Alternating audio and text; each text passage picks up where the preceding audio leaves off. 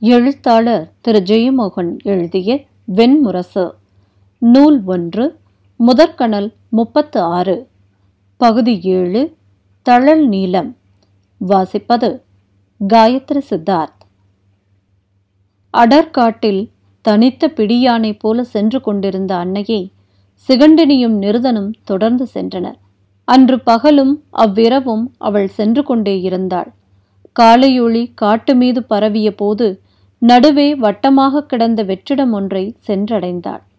அடியில் பெரும்பாறை இருந்ததனால் மரங்கள் முளைக்காதிருந்த அந்த நிலத்தில் மண்ணிலிருந்து எழுந்த நீராவியில் விழுந்த இளவையில் குளமென தேங்கியிருந்தது.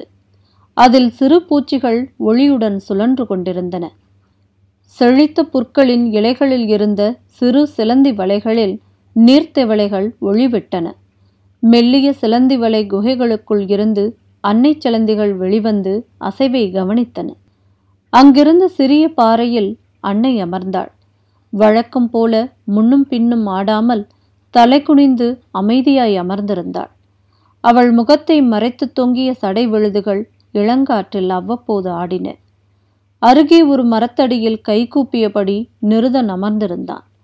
சிகண்டினி விலகிச் சென்று காய்கனிகளையும் கிழங்குகளையும் தேடிச் சேமித்து அவள் முன் கொண்டு வந்து வைத்தாள். அவற்றை அவள் உண்ணவில்லை. நிருதனும் எதையும் உண்ணவில்லை.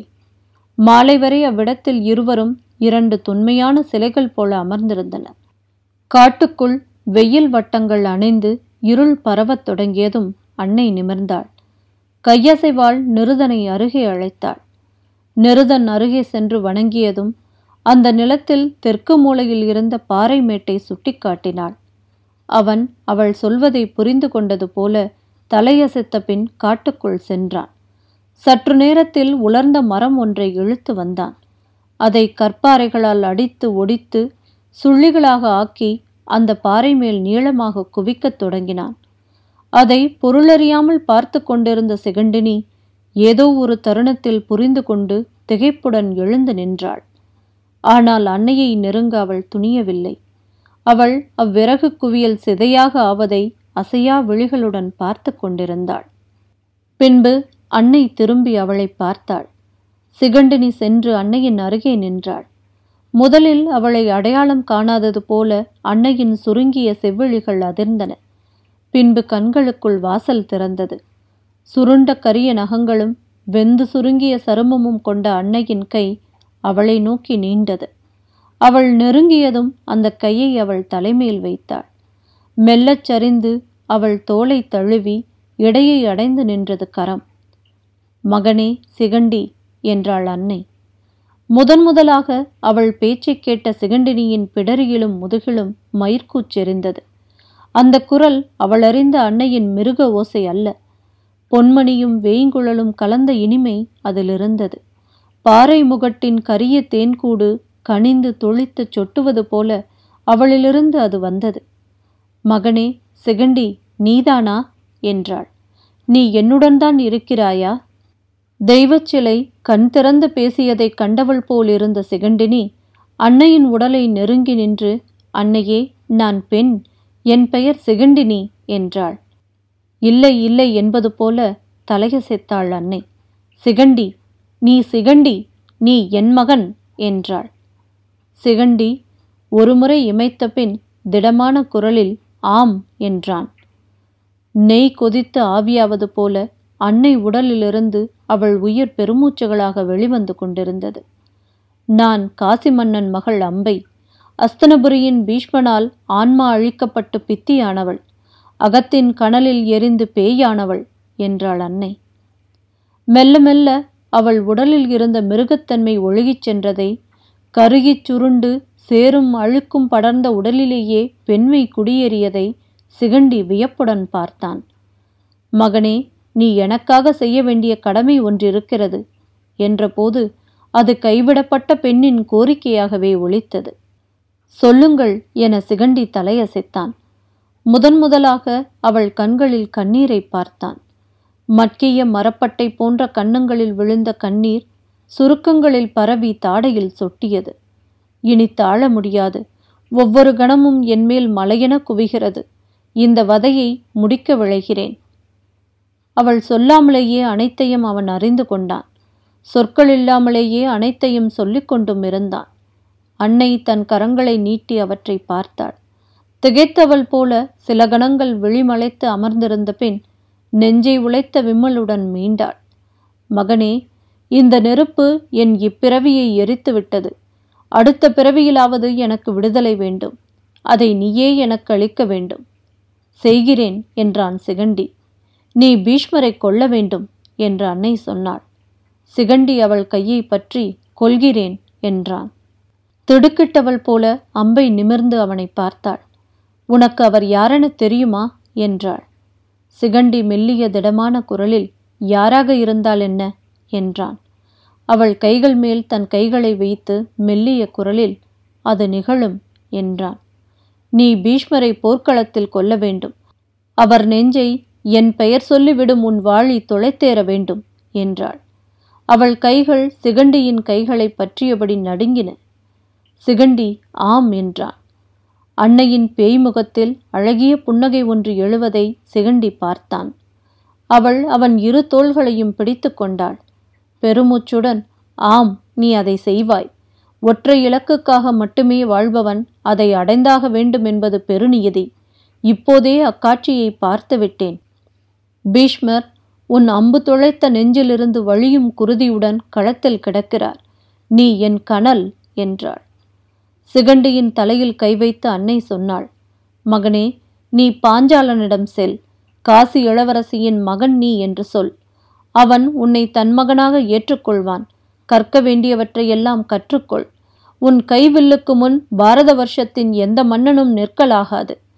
பீஷ்மர் அறிந்த நீ அறியாத ஏதும் இருக்கக்கூடாது என்றாள். சிகண்டி தலையசைத்தான். பெருமூச்சுடன் அன்னை சொன்னாள் என் கதையை சூதர்கள் பாடிக் கேள் அன்னையை நீ அறிவாய். நான் பெரிதொன்றல்ல என்று சிகண்டி சொன்னான். அன்னை கண்ணீருடன் பெருமூச்சு விட்டாள்.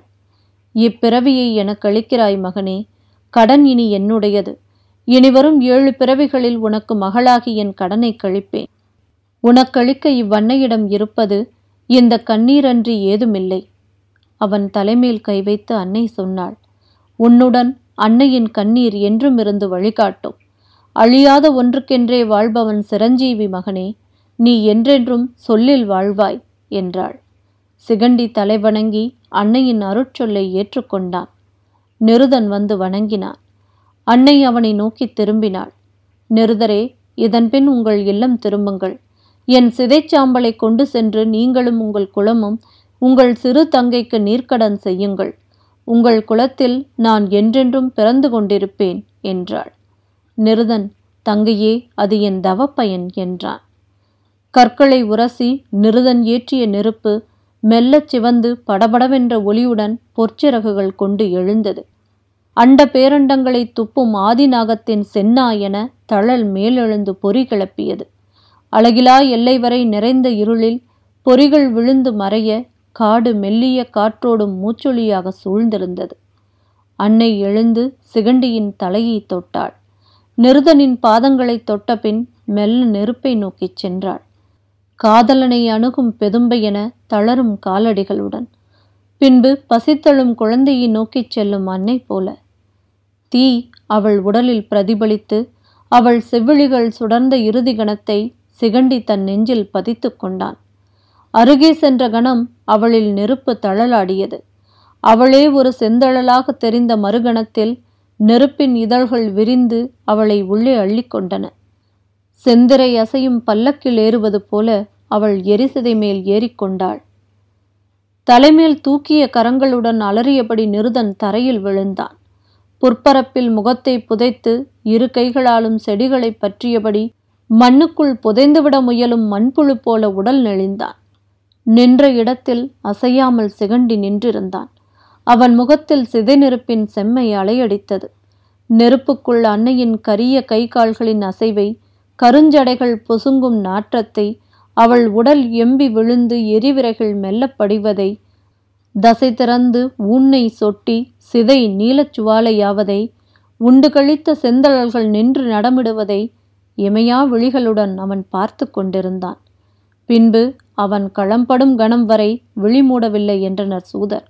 அவன் துயிலறிந்ததே இல்லை அவன் கண்ணிமைத்ததே இல்லை என்று அவர்களின் பாடல்கள் பாடின.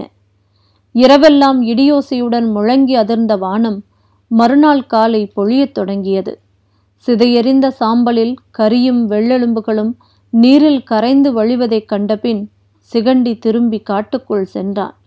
கொடி பின்னிச் செறிந்த அடற்காட்டுக்குள் சென்று கொண்டே இருந்தான். எங்கோ அக ஆழத்திலிருந்து அவன் செல்ல வேண்டிய இலக்கை கால் அறிந்திருந்தது என நடந்தான். காலகம் என்ற அந்த அடர்வனத்தின் நடுவே ஸ்தூணகர்ணன் என்னும் யட்சனின் ஆலயம் இருந்தது. அப்பகுதியில் வேடரும் மெய்ப்பரும் மூலிகை தேடும் மருத்துவரும் செல்வதில்லை. பன்னிரண்டு ஆண்டுகளுக்கு ஒருமுறை நாற்பத்தொரு நாள் நோன்பிருந்த சூதர்கள் பந்தங்களுடனும் குடைகளுடனும் அக்காட்டுக்குள் புகுந்து ஸ்தூணகர்ணனின் சிற்றாலயத்தை அடைந்து பூசை செய்தனர். செங்குருதி துளிகள் போன்ற செவ்வரளி மலர்களை சூட்டி வறுத்த தானியப் பொடியில் மனித குருதி சொட்டி உருட்டி ஆறு திசைக்கும் வீசி அவனுக்கு படையிலிட்டு வணங்கி மீண்டனர். மூன்று பக்கமும் கரிய பாறைகள் சூழ்ந்த அந்த அடர்வன பசுமைக்குள் எப்போதும் மழைத்தூரல் இருந்தது. நீரோடைகளன்றி வழியில்லாத அக்காட்டுக்குள் குகைகளில் இரவு தங்கியும் மலைக்கிழங்குகளை உண்டும் ஏழு நாட்கள் பயணம் செய்து சிகண்டி ஸ்தூனகர்ணனின் ஆலயத்தை சென்றடைந்தான். அப்பகுதியில் பாறையின் கரிய வாயென திறந்த குகையிடுக்குக்குள் ஊறி தேங்கிய சிறு சுனையின் மறுகரையில் ஸ்தூணகர்ணனின் சிறு சிலை இருந்தது. ஒரு பகுதி தாமரை ஏந்திய பெண்ணாகவும் மறுபகுதி சூலமேந்திய ஆணாகவும் இருந்த சிலை மழை ஈரத்தில் களிபடிந்திருந்தது சிலையை நோக்கி சில கணங்கள் நின்றபின் அருகே இலைகளை பறித்து போட்டு இருக்கை அமைத்து சிகண்டி அமர்ந்து கொண்டான். இரு கைகளையும் மடியில் கோர்த்தபடி இமையா விழிகளால் சிலையை நோக்கி அமர்ந்தான். நாட்கள் கழிந்தபோது சிலை கண்விழித்து அவனை நோக்கத் தொடங்கியது. அதன் பார்வையை சந்தித்து அவன் பிரங்கை நடுங்கியது. நெற்றியில் உந்தப்பட்ட கடா என எம்பி முன் சென்றது. உச்சகட்ட அழுத்தத்தில் செயலிழந்து அசைவழிந்தது. பின்பு அந்த சிலை மட்டும் அங்கே இருந்தது. நீர் சுழித்த சிறு தடாகம் படிகம் போல அசைவற்றிருக்க அதில் ஸ்தூனகர்ணன் தோன்றினான். மணிமுடியும் செங்கோலும் ஏந்திய அரசனாக வந்து நின்று பெண்ணே நீ கோருவதென்ன என அறிவாயா? என்றான். ஆம் என்றான் சிகண்டி. பிறவி என்பது முடிவற்ற சங்கிலியின் ஒரு கண்ணி என்றறிக. இப்பிறவியை நீ மாற்றிக்கொண்டால் உன் வரும் பிறவிகள் அனைத்தையும் சிதறடிக்கிறாய். சென்ற பிறவிகளின் ஒழுங்கை குலைக்கிறாய். உன்னையும் உன் முன்னோர்களையும் வரும் தலைமுறைகளையும் இருளில் ஆழ்த்துகிறாய் என்றான் ஸ்தோணகர்ணன். என் சித்தத்தின் ஒரு சொல்லிலும் மாற்றமில்லை என்றான் சிகண்டி. ஒரு கணத்தில் என் அகம் ஆணாகிவிட்டது. நான் உன்னிடம் ஆணுடலை மட்டுமே கோருகிறேன். ஸ்தூணகர்ணன் நீரில் மூழ்கி மறைந்தான். மீண்டும் சிகண்டி தன் கண்முன் கற்சிலையை கண்டான். பாறை பரப்பை முட்டி முட்டி துளைக்க முயலும் கருவண்டு போல அதன் முன் தவம் இருந்தான். அச்சிலையின் விழிகளில் தன் பிரங்கையின் வேகத்தால் மோதி மோதி திறந்தான். மலர்முடி அணிந்த அணங்கின் தோற்றத்தில் ஸ்தூணகர்ணன் தோன்றினாள். நீ இழப்பது ஒவ்வொரு கணமும் வளரும். அந்த மலையின் அடியில் சிறு கூழாங்கல்லாக ஒரு நாள் உன்னை நீ உணர்வாய் என்றாள். ஆம் நான் அடைவதற்கொன்றுமில்லை என்றான் சிகண்டி. மூன்றாம் முறை கனிந்த பார்வையும் நீண்ட வெண்தாடியும் கொண்ட தாதையின் தோற்றத்தில் ஸ்தூனகர்ணன் தோன்றினான். குழந்தை நான் சொல்வதை நீ புரிந்து கொள்ளவில்லை. யுக யுக மடிப்புகளில் இம்மாற்றத்தை செய்த எவரும் நலம் பெற்றதில்லை. துயரத்தின் மீளா பெருநரகில் அவர்கள் இன்றும் வாழ்கிறார்கள் என்றான். அதை நான் அறிய வேண்டியதில்லை என்றான் சிகண்டி. திகைத்து நின்ற ஸ்தூனகர்ணன் நீரில் மறைந்தான். மீண்டும் சிலையாக நின்ற அவன் முன் கூழாங்கல்லை அடைகாக்கும் பறவை போல சிகண்டி அமர்ந்திருந்தான். மூதன்னை வடிவில் தோன்றிய ஸ்தூனகர்ணன் நீ என் புதல்வி உன்னிடம் இறுதியாகச் சொல்கிறேன். உன் வாழ்நாளெல்லாம் ஒரு நற்சொல்லை கூட நீ கேட்டறிய மாட்டாய் என்றாள். நான் அதை எதிர்நோக்கவும் இல்லை என்று சிகண்டி பதில் சொன்னான். என் அன்னையின் ஆணைக்கு அப்பால் சிந்தனை என்ற ஒன்று எனக்கில்லை. துயரம் நிறைந்த புன்னகையுடன் ஸ்தூனகர்ணன் தன் கையை நீட்டினான். அதில் ஒளிவிடும் வைரம் ஒன்றிருந்தது. அவன் ஆணைப்படி அதை வாங்கி ஒழுங்கிய சிகண்டி தனக்குள் அதன் கூறிய முனைகள் குத்தி கிழிப்பதன் வழியை அறிந்தான். அவனிடமிருந்து ஒழுகிய குருதி அந்த தடாகத்தில் நிறைந்தது. அவனுக்குள் காலம் பொறித்திருந்த குழந்தைகள் துடிக்கும் சதைத்துண்டுகளாக மெல்லிய வெள்ளெலும்புகளாக மென்கரங்களாக குருத்து கால்களாக பூ விரல்களாக வெளிவந்து குளத்தில் தேங்கின. அவற்றின் பதைபதைத்த கண்கள் மீன்களாக குருதி நீரில் துள்ளின. அவற்றின் அழுகை வண்டுகளின் ஒளியென அவனைச் சூழ்ந்தது. கடைசியாக அவன் கருப்பை தோலுரிந்த சர்ப்பம் போல வெளியே வந்து குருதிச் சுழிப்பில் விழுந்து அமிழ்ந்தது. அதில் தோன்றிய ஸ்தூனகர்ணன் துயரம் நிறைந்த புன்னகையுடன் மறைந்தான். பன்னிரண்டாவது நாள் மெலிதுலர்ந்த உடல் வற்றிய கால்கள் மேல் நிற்க முடியாது ஊசலாட குகைச்சுவர்களை பற்றியபடி நடந்து வெளிவந்தான் செகண்டி. அருகே நின்ற கிழங்கொன்றை பிடுங்கி தின்றபோதுதான் தன் வயிற்றை அவ்வயிற்றை ஏந்திய உடலை அவ்வுடலில் வாழும் தன்னை உணர்ந்தான். நீர் அருந்துவதற்காக அங்கிருந்த ஓடைச்சுனையில் குனிந்தபோது தன் முகத்தை பார்த்தான். அதில் எலியின் உடல் போல மெல்லிய மீசையும் தாடியும் முளைக்கத் தொடங்கியிருந்ததைக் கண்டான்.